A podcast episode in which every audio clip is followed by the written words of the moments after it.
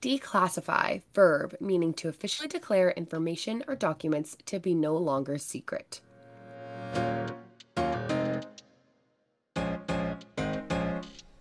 In the art world, there's always more than what meets the eye. I'm Parker. And I'm Georgia. And this is Declassified. We're your hosts here to uncover stories, truths, and other clues to solve the mystery of success in this complex industry. Access lies at the heart of our mission. We amplify as many voices as we can, featuring artists, collectors, curators, advisors, historians, and entrepreneurs, listening as they tell us what it's like to walk in their shoes. Okay, we are crazy excited to welcome today's guest, Elizabeth Smith. She is an accomplished art historian, curator, and the present and first executive director of the Helen Frankenthaler Foundation, which means she gets to work with and among my personal favorite portfolio of paintings in the world every single day. Elizabeth received her undergraduate degree from Barnard and her master's in art history from Columbia. She worked as a curator before becoming a visiting professor at USC, and while teaching in the Public Art Studies program, she continued her work as a curator. She has published several books and countless award winning articles on art and architecture, her specialty being post war American art.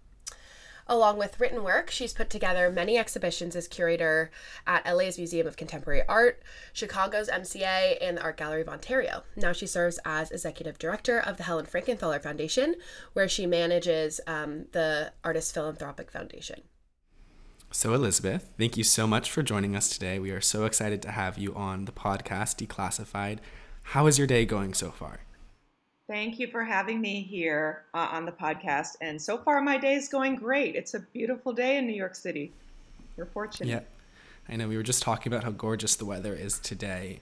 Um, so, as you know, Declassified is rooted in a single simple question. All of our episodes are titled, um, and the question for today is why does an artist's legacy matter?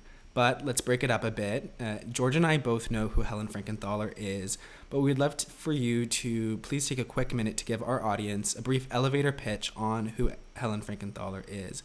We'll come back to her later, so it can be a high level, brief kind of that elevator pitch for us. Okay, so for those who don't know who Helen Frankenthaler is, she is one of the major artists of the mid to late 20th century. She's an abstract painter. She always painted abstractly over her almost 60 years of practice. And she came of age in the period of abstract expressionism. So that was her grounding. And from there, she developed, she continued to develop an abstract language of painting over several decades that continued to evolve and grow. Uh, she was recognized quite early in her career as a significant figure, and she's one of the few women artists of that time who enjoyed that kind of recognition and professional access from an early age throughout her um, the rest of her uh, decades of her career. So I'm delighted to be able to work with that legacy as director of the Helen Frankenthaler Foundation. Yeah, it's absolutely incredible legacy to work with. Mm-hmm. I mean, as I said before, she's my favorite painter. I'm gonna keep saying that as we keep going along, because um, her works are just so beautiful. I think her way with color and, um, I mean, non-existent line but um, overlapping shapes is just so beautiful. Um, so, could you tell us the difference between those two things, the estate and the foundation, and then why should or shouldn't their management sort of fall under one organization? In her case, she established, um, in the, according to the terms of her will, um, her assets would pass into a foundation after her death, and she she set that up in the 80s, so that when she died, the the you know the the works, the assets, everything that she possessed um, became part of her estate, and then the estate passed into the collection of the foundation. So actually, things weren't sold. What we were able to obtain in the foundation was a tremendous wealth of artworks that she had held onto uh, over her entire lifetime, and a number of other assets, um, her you know intellectual property, her archives and papers, and her financial assets. So in our case, the estate ended um, at a certain time, and then the foundation became active once it received its bequest from the estate. Um, as you mentioned, some organizations do it differently. And um, for instance, I think of the case of Roy Lichtenstein, where there's an estate of Roy Lichtenstein and a Roy Lichtenstein Foundation. Um, they're sort of parallel but separate entities, to my understanding. And estates and foundations have similar goals. You know, they're both about um, stewarding the legacy of an artist, but they do so in slightly different ways. Um, some of the ways are, are similar and others diverge. I think the biggest difference is that an, an, a foundation, an artist endowed foundation, is a tax exempt organization. Um, it's a 501c3, um, and uh, at a foundation, we operate for the public benefit with a charitable and philanthropic mission.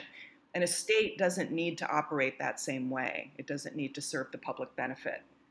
But they're also greatly concerned with, you know, making sure the legacy of their artist is um, is uh, well um, sort of overseen. Mm-hmm. Yeah, that makes a lot of sense. I'm sort of that leads really well into the next question we have, which is what are the components of an artist estate? And i think you you touched on a little bit of that sort of her archives and her financial assets. Um, and so of course there's like the actual works of art that are within the foundation but what else is there? And i think that's this sort of depends on the artist. Um, so maybe you can speak to helen specifically but what do you what do people who run the estate or the foundation usually have to work with?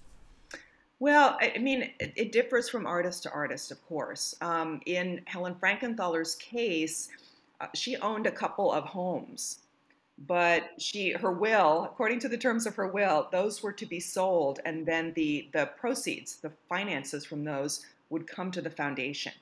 Some artists don't do it that way. They bequeath their um, their home their studio or whatnot to the foundation and some foundations operate those as um, you know residency programs for other artists or they use those properties in some way we didn't do that just because that's that's not what Helen wanted. Um, and the beauty of an artist endowed foundation is that the artist can really determine what they see happening. You know, what how do they want to be remembered and in what way? Um, and really, the best thing they can do once they determine that is to decide who should be in charge. Like, who should the board of directors be? To uh, like oversee their foundation. Or you know if, if it's a trust or something like that too they have, they have to choose the people they want to be responsible for advancing their legacy. And then those people are charged with making the decisions about how to do that. Um, in frankenthaler's case we were so fortunate to have a wealth of artworks. Helen kept a lot of her own artworks. So we have pieces from her student days until close to the day she, you know, di- died or when she stopped making work. Um, we have works in all of the mediums in which she practiced. So we have this tremendous wealth of material um, to lend, uh, to to to eventually to give. I mean, we have a lot of ideas about um, how to continue to steward this legacy. Um, we also were very fortunate to receive a, a massive trove of archives much of which had not been consulted by anyone. And it, it's a major research opportunity. And since those materials have passed into the foundation, we've been able to open them up to scholars. And there's so much work still to be done. And it was exciting to have that because it's it's really fresh material. Um, yeah. Yeah. So that I have I have Fierce Poise like on the bookshelf right behind me yeah. by Nemerov, who was one of my professors. Yeah. Right. So exactly. that's an example for, of, of a scholar sort of moving into the archives that were just sort of recently, I guess, organized or discovered and yeah. writing a beautiful book about yeah. about her and her life. Yeah. We also um, inherited from the estate Frankenthaler's collection of other artists' work.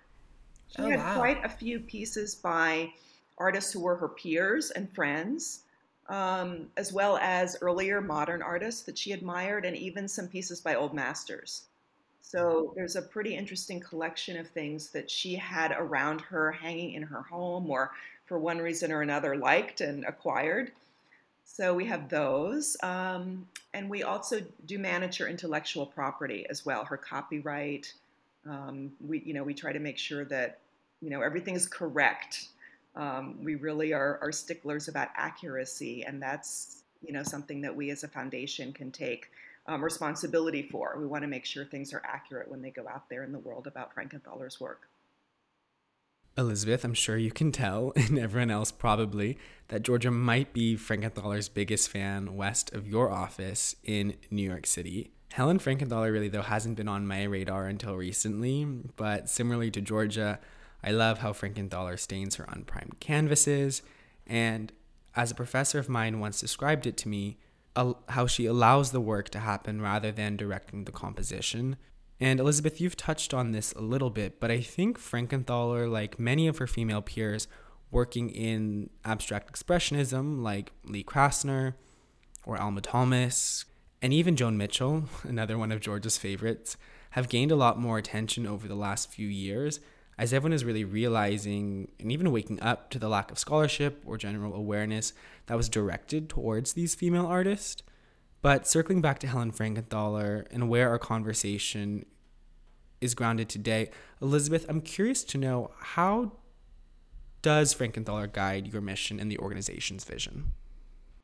Yeah, well, the uh, the beauty of how Frankenthaler established her foundation uh, is that she wasn't too specific about what we needed to do. You know, she didn't leave hard and fast guidelines for for doing things. She kept it pretty open ended. So, and as I mentioned earlier, you know, she selected the board of trustees who would who would be in charge of the foundation. Um, and so I think by making that decision and selecting those people, she ensured that her you know, her wishes would be carried out, but she left them a lot of leeway in order to decide how to do that. So one of the first things they did was to hire, like, hire me. Um, uh, well, you know, actually to get the foundation up and running, you know, you needed to have a staff.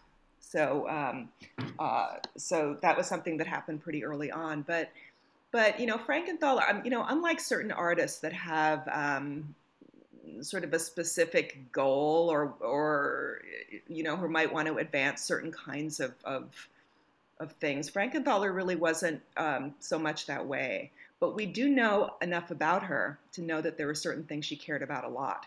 So, for instance, Bennington College, which was her alma mater, uh, has become one of our foremost grantees. We supported, we started to support Bennington College right out of the gate as soon as the the foundation became active because we knew that's what Helen Frankenthaler would have wanted. She herself, you know, supported Bennington over the years, and she was even um, on their board of trustees for a period of time. So th- things like that have guided us. Um, in the early years of our philanthropy, we chose to give to organizations other than Bennington that we knew were important for Frankenthaler or with which you know she had had some connection or, or with which her work had some major connection. We've evolved since then but that really did guide some of our early decision making but for the most part we've been pretty free to pursue the goal of stewarding her legacy in the way we feel is best at this moment in time. And that's not always the way she herself would have done it. You know she had pretty definite ideas about things that uh, you know, were fine for her, but you know, may not be the best way uh, at this time to to steward and advance a legacy. Yeah, I mean, I think that that really speaks to sort of this idea that managing an artist's legacy is one keeping their own mission intact, but two doing it in a smart business savvy way where um, and this leads into my next question so i'm not going to spoil what i think the answer might be um, so I, I'm gonna ask sort of. I bet like some of our listeners didn't even know your job existed, which is uh, is crazy. And so here's like the big why. What does the smart management of an artist legacy actually do, and for whom? So like, what is the point of of making sure, other than sort of like keeping a name intact um, over time? What's the point of making sure that um, an artist legacy stays strong and is is grown over time after the artist is gone? Well, I think that, you know, the idea is that a foundation or an estate can serve the same function, perhaps, uh, in terms of care and attention that the artist themselves would have would have exercised during their lifetime. So, you know, making sure that um, the work is presented in the best possible ways, making sure that um, you know materials about the work or information about the work is is available. Uh, providing access to people is really important.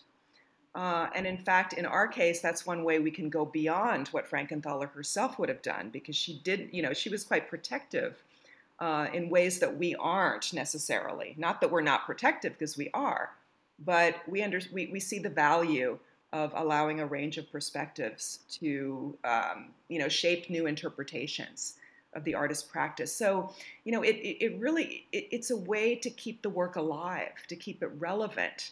And I, I think the way we define success in an artist endowed foundation is is that very issue.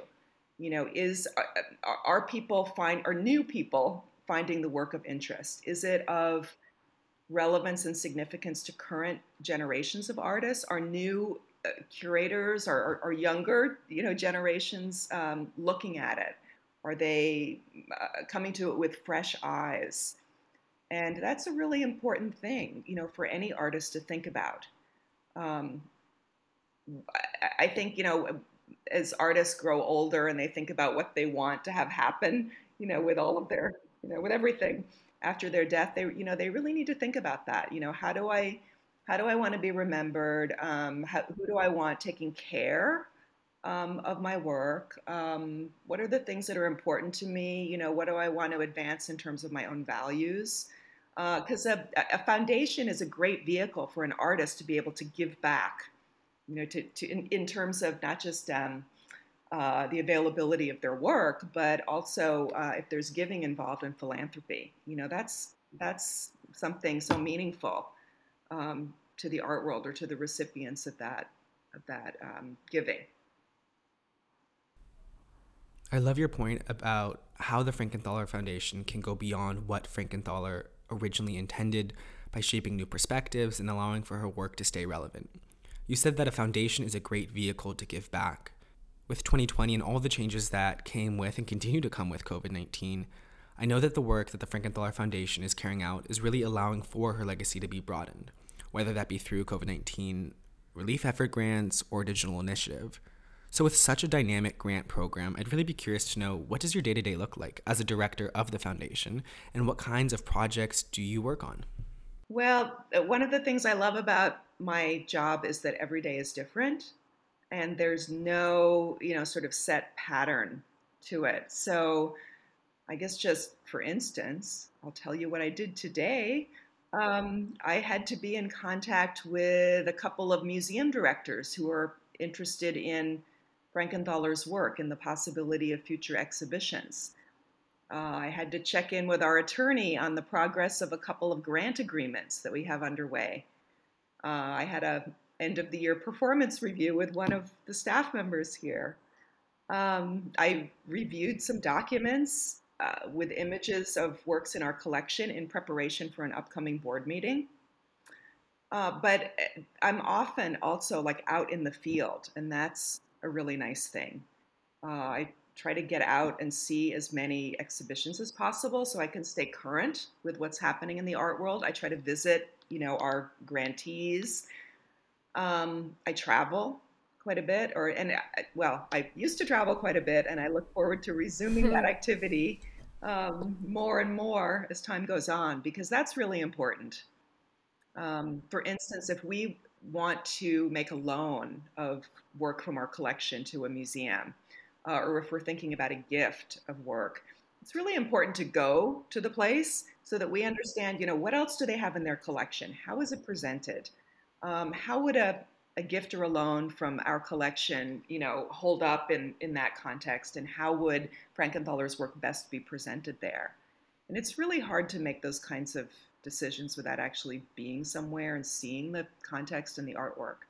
So that's that's a big aspect of what I have done in the past and what I hope I'll continue to do. Um, I also enjoy writing as much as I can about Frankenthaler, and I usually say yes to every you know opportunity that comes my way, uh, and um, to speak about her work.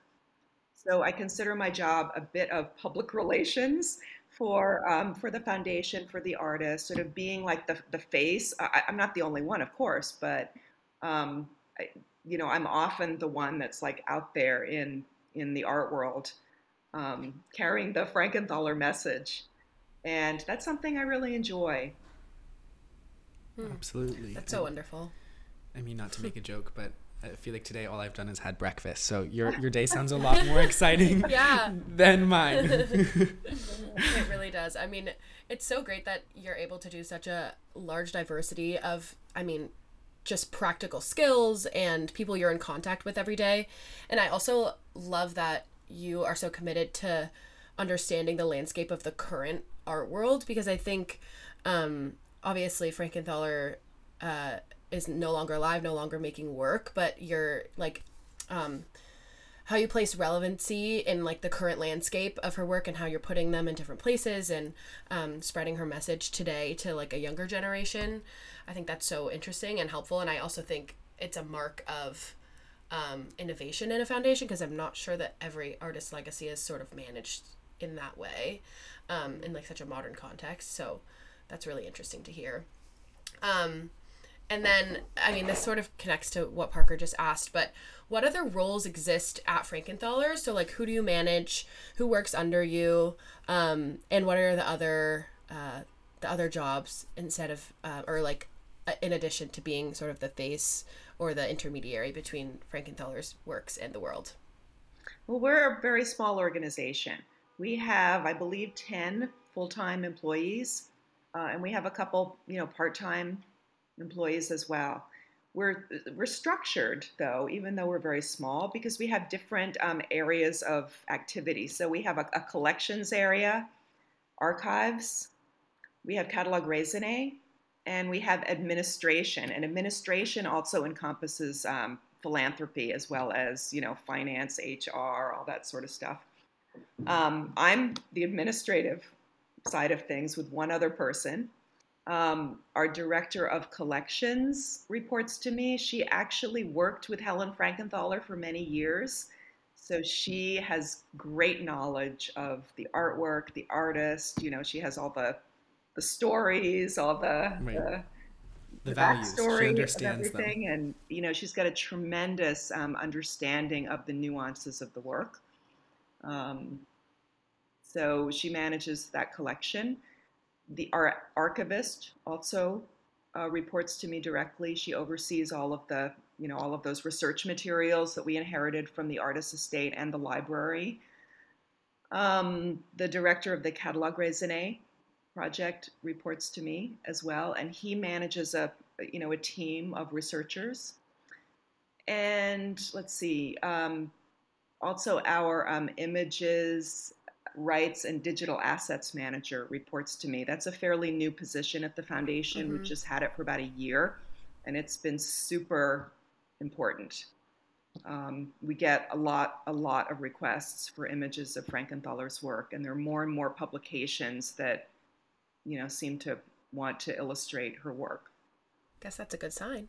uh, no, it's it's absolutely yeah. great. Yeah. Mm-hmm. So then, with all of these moving pieces and teams, and being a small team with collections and archive, administration, catalog raisonné, when you come together as a group and I guess together with your board, how do you really kind of strategically plan and ideate for the future, um, especially given COVID and all the changes that have happened with that? Um, that's such a good question, and I'm not sure there's a hard and fast answer to it because one of the the beauties of our organization our small organization is that we've been able to evolve. Um, in, in the past eight years, you know, with their, the foundation didn't really exist, and it's, you know, we had no website, we had no location, we had no, we had nothing really except the items that we had received as a as a bequest from the estate. So initially, um, you know, we had to build our infrastructure. That was the most important thing. And I remember coming into this job and doing a 30 day, a 60 day, and a 90 day plan. And that was the way we were able to sort of attend to the most immediate priorities. But after, you know, that time, then of course you have to start thinking more longer term and strategically. So we developed sort of a, a three-year plan to sort of to try to get ourselves, you know, sort of stabilized. Um, and now here we are at um, eight years out. We have a plan. We have a strategic plan that's been developed with the board, together with the board, that takes us out into maybe 2020, uh, 2030 or a little bit beyond that. So about 10 years out. And in order to make that plan, we had to establish our key artistic goals. So, what are those goals? Well, we want to see a major retrospective of Helen Frankenthaler's work take place. There hasn't been one since 1989. That was the last one. That was, you know, a large um, showing of a significant body of her work. We also want to see a biography written. Alex Nemerov's book was fantastic, but it only treats the 50s. Helen Frankenthaler lived and worked until the early 2000s, you know, so there's there's a whole life to be examined there. We have the archives and research materials for that. We want to complete a catalog raisonné. That's underway, but it's going to take a while. Those things always take a really long time. And um, what else do we want to see happen? Um, well, our collection. So after the retrospective, what do we want to see happen with our collection? Well, we would like to place important works in important collections, you know, whether as gifts or um, through sale or some combination thereof. So those goals can guide our activities over the next decade. And, and for each one, there's a clearly defined set of steps that we can take. Now they shift and evolve sometimes, but we know what they are, and we can uh, we can pursue them all uh, simultaneously.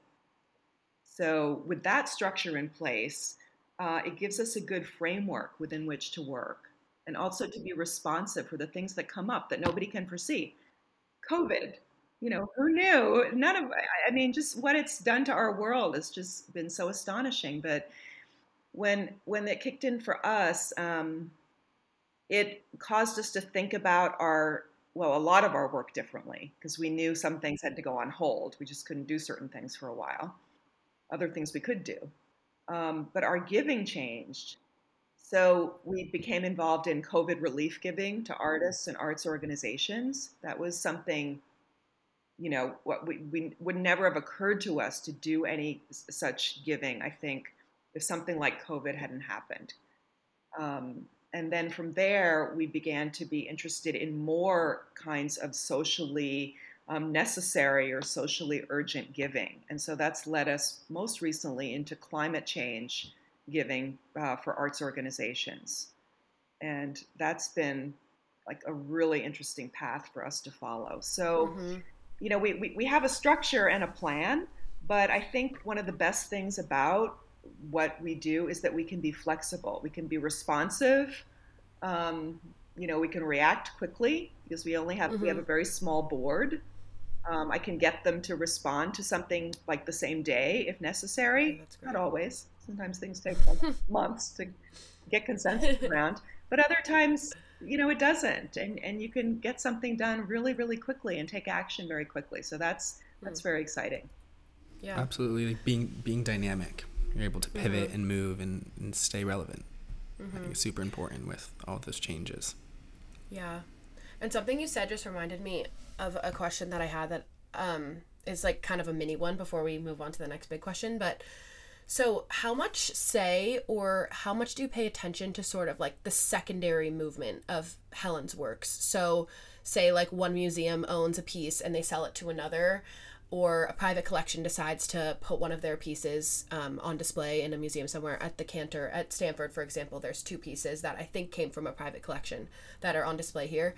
So, how much? I mean, of course, it's way too much to track all of that at once, but do you um, do you all have any say in when those things happen, um, or do you? I mean, I'm sure you pay attention, but how much is that involved in in your daily? Um, we do try to pay attention um, not just for our you know own information, um, but also uh, for our catalog raisonné. That's really important for them to know where things are, uh, or if something changes hands. That's really important because they're trying to you know keep a, a record um, of all the works that Frankenthaler made. So they're trying to track things as thoroughly as possible. It's a big job. There's you know she was a prolific artist. There's a lot of work out there. Um, so we yes, so we pay attention. And but do we have a say in that? Um, uh, not necessarily. Um, if we don't own something, you know, we can try to exert influence of some kind, but we can't really, you know, there's nothing we can really do about it. Um, if a collector, you know, decides to sell a work, you know, that's their You know, it's their prerogative to do so. Um, if a museum deaccessions a work, that never makes us happy. Um, but you know, we understand that museums have the, you know, it's possible for them to deaccession on occasion, and um, that that's permitted. So you know, we just we, we just try to monitor what's going on, um, and that's you know sort of I, th- I think the best we can do. Mm-hmm. Yeah, that makes a lot of sense. I I imagine if some if a work was sold at auction or something, it would probably, I mean, that would be a big deal, um, and you guys would pay attention. I'm sure. In any in any of these situations, it makes anything just i mean if if you're dealing with her legacy anything that's happening in present day of course has some impact on that right um auction by the way so, a lot of i should just mention that um because right mm-hmm. now there are auctions going on this week and mm-hmm. frankenthaler's work is sold fairly frequently at auction um, mm-hmm. people put you know private collectors put her work up at auction we've seen like more and more instances of that. So, and auctions are so public, so it's actually yep. a great way to know what's out there. It keeps you know, I, I yeah. where, where, it gets more mysterious are the you know the sales that happen through private galleries that we don't mm-hmm. know about, or that it's harder for anybody to you know to know about without doing a lot mm-hmm. of digging. Yeah, yeah, that makes a lot of sense. Um, Okay, so transitioning now to your own career, which I'm so excited to hear about. So, how did you get here? Tell us about your transition from academia to curation to philanthropy now. Um, and like, how did all of these roles really inform each other? And how do you think you ended up where you are today? Well, um, I uh, studied art history. Uh, I got my BA from Barnard and my MA from Columbia, and I was in the PhD program there, working towards my doctorate, had finished all my coursework, and then I got a job working at the Museum of Contemporary Art in Los Angeles, which was just sort of getting off the ground at the time. Uh, I was fortunate to get a job as an assistant curator, and that was a great job. So I left school. I intended to finish my PhD, but I, I didn't. So because I got once I started working, I just got very absorbed in it and just you know kept that going. So um, I stayed in Los Angeles for a number of years working at LA MoCA, which was an absolutely fantastic experience then because it was a you know a new institution. It was a great place, very experimental, and I you know sort of I guess rose up the ranks there, and then later on, I was offered a job as the chief curator at the Museum of Contemporary Art in Chicago. So I moved to Chicago had a very different and also wonderful experience there, and then became their deputy director for programs as well as chief curator. Um, I also worked for a few years in Toronto at the Art Gallery of Ontario, which is a very different museum. You know, the other two were contemporary art.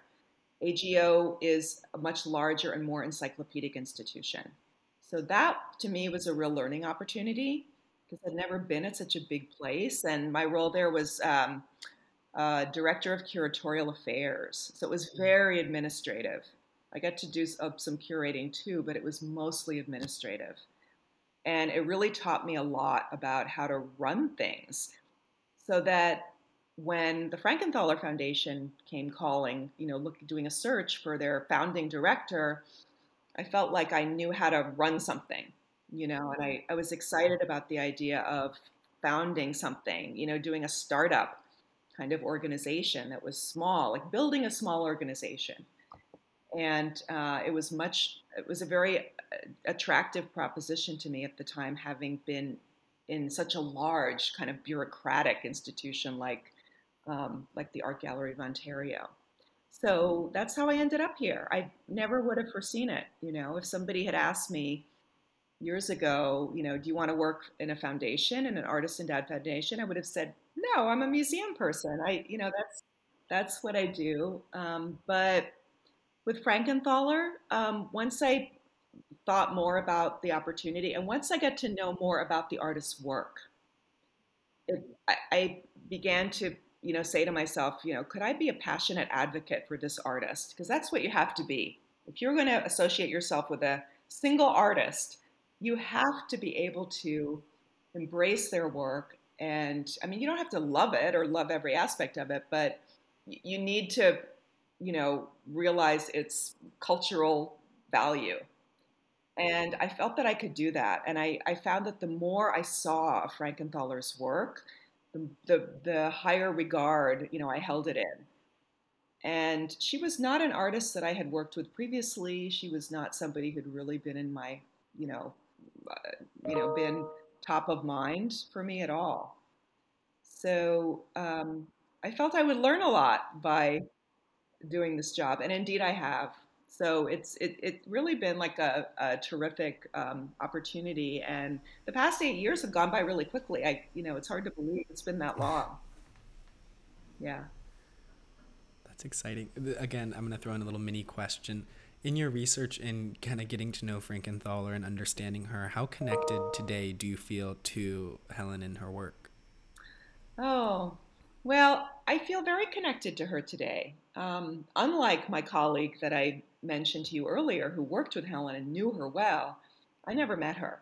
You know, I had no personal interaction with her, but having studied her work for so long, having read so many of her statements, having listened to her voice on, you know, um, tape, uh, you know, taped interviews and um, seen her in the couple of small films, you know, that show her making a painting, or um, I feel like I know her.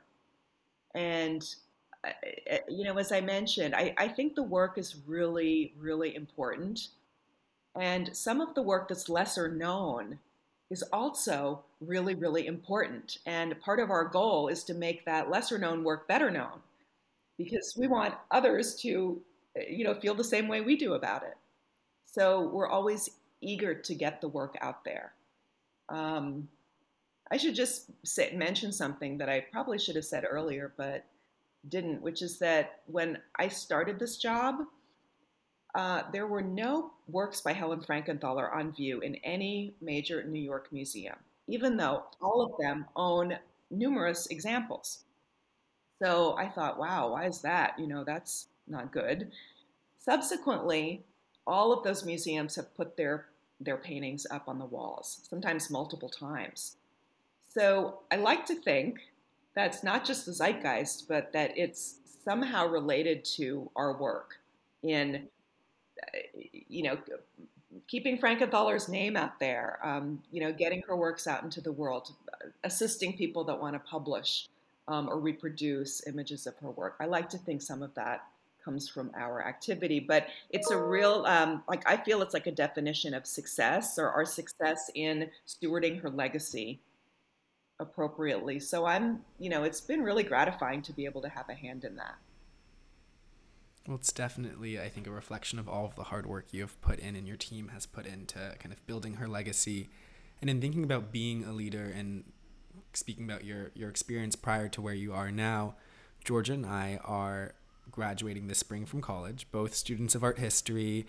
We'd be curious to know what type of education is required for a job like yours. Is that an MA, a BA, a PhD?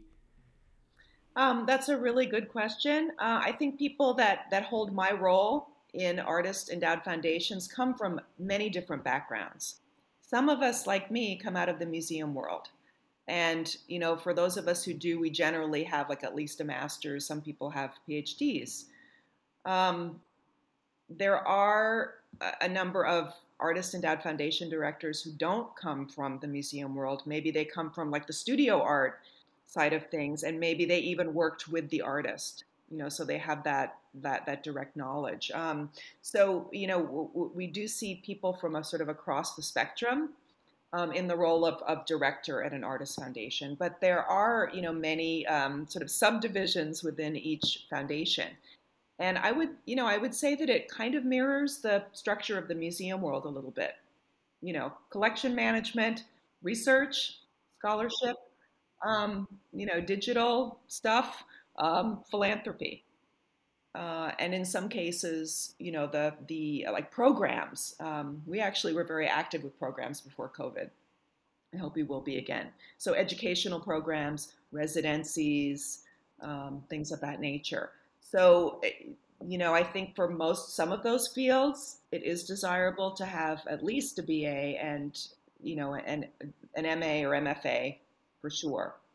Um, especially if you're like in a more specialized like research area. Um, but it, yeah, I mean, it, but it's fluid. Is, is I guess what I'm trying to say. yeah. That's good to hear. And I think obviously you can come in, it seems like you can come in sort of at different levels and then return to more education if it sort of makes sense for the trajectory that you're mm-hmm. going. And I feel like that's what most people say. Right. But that's, that's good to hear. Um, so now I'm going to ask a kind of self-motivated question. Um, as I said in the intro, Helen Frankenthaler is my favorite artist of all time. Um, and listeners, now if you don't know her, you do. You're welcome. Please look at her pieces. It's my background on my computer, has been for many years. I switch works like depending on the month. Um, so my question is, can I turn my apartment into a temporary storage facility for the work? I'm just kidding. I'm just kidding. But when I move to New York, I may I may come knocking. Um, no, my real question is what is the most rewarding and then the most challenging part of taking care of her work? So most rewarding. Um, I would say that seeing how her work is continuing to inspire current artists is uh, super rewarding. I find that like so exciting because we want to see the work being kept alive. And we want to see Frankenthaler's influence as a continuing one, as a vital one. So we're fortunate in that a number of artists in recent years have spoken eloquently about Frankenthaler's impact on their work. They have talked about like uh, her painting. You know, what how how does their painting, or in what way does her painting speak to them? In what way do they see her grappling with with painterly and artistic problems and solving them, or or attacking them, or approaching them in brilliant ways that they feel they can also learn from? Um, that to me is amazing. So, uh, and just like to name a few of those artists who have recently, you know, engaged with Frankenthaler, they include Amy Sillman, um, Dominique Gonzalez Foerster, um, Rodney McMillian, um, who else? Uh, Mary Weatherford, Katharina Grosse, um, and and more. Uh, and it's just, you know, that's just like really, really gratifying. Um, even um, an artist named um, Cynthia Daignault, if I'm pronouncing her name correctly, um, has done a number of paintings where she's actually used images of Helen Frankenthaler at work as part of her own paintings. So you know. Oh, I think I've seen. you may you may have yeah. seen these. I mean, I'm quite fascinated by them. I mean, she mm. doesn't use just Frankenthaler. I mean, she uses images of a lot of a lot of different people, but. Mm-hmm. Um, there's something also about Helen Frankenthaler as a as a phenomenon that I think is attractive to people, especially women artists, but not only women artists. Um, I think they see Frankenthaler as kind of a hero. You know, she's someone that did like, you know, she had success. She was a big presence as a woman at that time. She encountered a lot of, you know, uh, hardship and roadblocks, but she persevered and she, you know, rose above it. And there's something about those images of her making a painting that are really compelling to people. So I find that super rewarding. Um, and as a curator, when I worked as a curator, I always really liked the relationship between, you know, what current artists were thinking about and doing and um, art history. I always thought that was like a really, you know, sort of powerful thread and, and point of connection. So that is fantastic for me.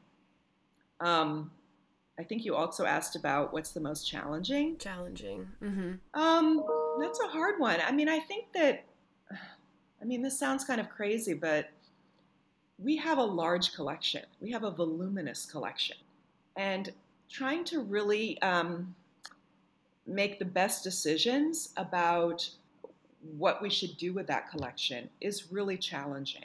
You wouldn't think it would be, but it is because it has to, we have to do like a lot of research um, in order to even begin to to pursue that. We have to understand, you know, what just in terms of museums, we have to understand what museums out there have which works by Helen Frankenthaler already. So, you know, we have to kind of keep tabs on that, and it changes, right? Because people make gifts to museums, or um, and then we have to think about well. You know, what would make sense? Um, how does it make sense for us to think about uh, placing works in these different contexts? Do we think about museums that don't have any work of Helen Frankenthaler? Uh, do we think about uh, helping museums who already do have work expand the representation of her work? And if so, with what pieces? Like, how did, I mean, it all comes down to the specifics of each individual situation. That's something I find fascinating because I love museum collections and thinking about museums, but it's challenging. And it's more challenging than I thought it would be. I didn't really realize, you know, the nuances of what would be involved. Mm-hmm. But it's a good problem. It's almost like have. you need yeah. Yeah. It's almost like you need a world map and like tiny little printouts of her pieces. you can move them all around. That kind of helps. Yeah, we, we have a version of that. yeah. It's the right way to do it. No, and mm-hmm. you were speaking earlier just about personality and who she is, and I encourage anyone listening to, or everyone listening, to just Google Helen Frankenthaler, click on images on Google, and then see her standing in front of her artwork to understand both her personality, who she is, her essence in, in her studio or in a show. I think there's some pretty just life filled pictures that you can mm-hmm. look at. Mm-hmm. Um, I would also encourage people to go onto our website, the Frankenthaler Foundation website, um, and to go into our section um, of media, as we call it, because there we have um, we have archived like the past few years of um, press that's come yeah. out about her work. There are some great, like really, really interesting um, pieces, you know, written pieces to read mm-hmm. there. Um, we have an audio section where you can hear either, um, you know, Frankenthaler herself speaking about something, um, or you can hear recordings um, of, you know, more recent commentators about her work. And then we have mm-hmm. a video section where we have the same, you know, kinds of things. So that's we, we try to keep that like updated with the most, um, you know, interesting and recent examples. Mm. Absolutely. Um, so, one very practical question we have again, George and I thinking about our futures and all of the exciting possibilities that come into this industry in this space. Um, yeah. So, as our practical question, what advice do you have for young professionals trying to break into this field right now or enter? Well, I would say, I mean, not just in terms of artist endowed foundations, but in terms of any you know any area of the art world. Mm-hmm. Um, I encourage, I, I, completely encourage, like you know, internships, most of which are paid these days, fortunately. I t- completely encourage that because it gives you a way, you know, to to to learn um, about the particular organization, to get a sense of if it is or is not right for you in terms of a future direction, and and most importantly, um, it gives you the ability to make um, contacts and I think that is so important. And if you make a good impression during your internship, then you know the the, the people that you're interning with or should be always they usually are um, like happy to assist you know with recommendations or with keeping you in mind for opportunities that come up um, in the art world and probably in any field but i you know i know the art world best um, people do turn to others for recommendations you know if you you know if you have a job opening, you know, you might contact um, a colleague and ask if they know anybody or that kind of thing. So, you know, it, I think I can't emphasize enough how important it is to have, like to make those contacts that you can only really make through getting some kind of work experience. And I think internships are a great way to go. I never had an internship when I was you know, in school or even coming out of school, just because I, I it was a different time, and I was really fortunate to go like straight into a muse- assistant curator job at a museum. But that's because the museum was just getting started. so eh, um, today it's so much more competitive, as you know. You know, there are so many people out there that want to be involved in the art world. Um, but I think getting your foot in the door is the thing to do. So whatever way you can do it, um, or you know, also if in, I mean, even just like you know the informational interview approach, I think is really can be really valuable. I think usually, you know, if there's somebody you admire, if there's somebody you want to meet and talk to, especially through Zoom these days or through video, people are usually pretty willing to do it. I think, and that's also a very good way to pick somebody's brain um, ask for advice, and just learn something, and maybe to make a contact. So those are the things I, I you know, I highly suggest. And and I should also I can't fail to also say um, if you do approach somebody about something like that and they give their time to you, write and thank them immediately as soon as possible. I, you know, a lot of people forget to do that, and um, that doesn't make a great impression. Um, whereas those who are, you know, who take that time to to you know to reach out and say thanks, that that does make a good impression. Yeah, as I'm sure you all know, but I just, you know, I, I just have to mention it for anyone who's listening. Mm-hmm. Very good reminder. Yeah. One of the best pieces of advice I think I've ever been given, similarly to what you just shared, Elizabeth, is to write an email of gratitude after receiving help, followed by a handwritten card to thank someone for their time and support. So, Declassified has a signature question that we ask each guest that comes onto the pod. Our signature question is if you could have any job in the art world, create a job that doesn't exist, or borrow someone else's job, what job would you have? Well, it's such a good question. Um, I used to think that I would like to be the director of a museum that I admire, you know, and of course there are many great ones out there. However, in recent years, I've changed my thinking about that because I, you know, I, I see the pressures that a lot of museum directors are going through, especially in recent years. I, I'm, I'm not really interested in being a museum director anymore because of the, the tremendous pressures that um, people in those roles face these days. Mm-hmm. Instead, I find I really enjoy the world of philanthropy um, and the foundation world. But if I were to, to change from the role I currently have, there's another sort of public service related uh, cultural job that I have always thought would be like super interesting. If I ever had the opportunity to be the the head of the National Endowment for the Arts, Oh, I would find that job. to be super interesting. Um, you know, that person has to have, uh, you know, the uh, the oversight or the overview of what's going on in the arts, not just visual arts, but I think I think you know in all the arts mm-hmm. throughout the country. Mm-hmm. And I think that sounds super interesting. And you have to be an advocate for the arts. Um, the the challenge of that, of course, would be that you also have to report to, um, I guess, to the government uh, yeah. and the resources you're given are not that great. They're not what they should mm-hmm. be. Mm-hmm. So mm-hmm. it would be so interesting to think about ways to augment that. You know, are there creative public-private partnerships that could be developed? Uh, are there ways that the the um, the resources of the Artist Endowed Foundation community, for instance, could be harnessed to support uh, or to augment the work of let's say the National Endowment for the Arts. I mean, I'm sure other people mm. have had these, you know, questions and explored these issues, but to me that would be sort of a fascinating challenge to pursue if I had, you know, if I were in the position to to um, take on a dream job. So um, anyway, that's that's, sort of what, what springs to my mind. Um, I think that would be super interesting and, and kind of exciting, probably frustrating too, but everything is. You know? yeah. Mm-hmm. Yeah, that's part of the beauty of it, I think. Um, well, wow, Elizabeth, thank you so, so much for joining us today. We're so grateful um, that you were here with us, and I just feel like I've learned so much in the past, what, 50 minutes? Um, and I just can't wait for our listeners to get all this wisdom too. So, Speaking of you listeners, thank you so much for tuning in today. Now, Miss Steele George's line. Speaking of you lovely listeners, we'll be back next week with another episode. But before we conclude, thank you, thank you, thank you so much, Elizabeth, for spending an hour of your day with us. We are so beyond grateful for your insight and earnest responses to our questions.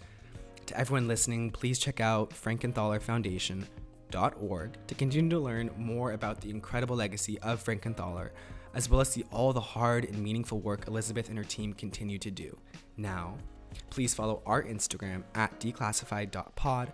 Check out our website, declassified pod.com, to gain access to a summary of the episode with potentially, potentially unfamiliar words explained and links to the galleries, museums, and all those fun words we talked about explained. And finally, please, please, please, please, please subscribe to our podcast on your preferred streaming platform so you can get notifications when new episodes air. Thank you so much and see you next time.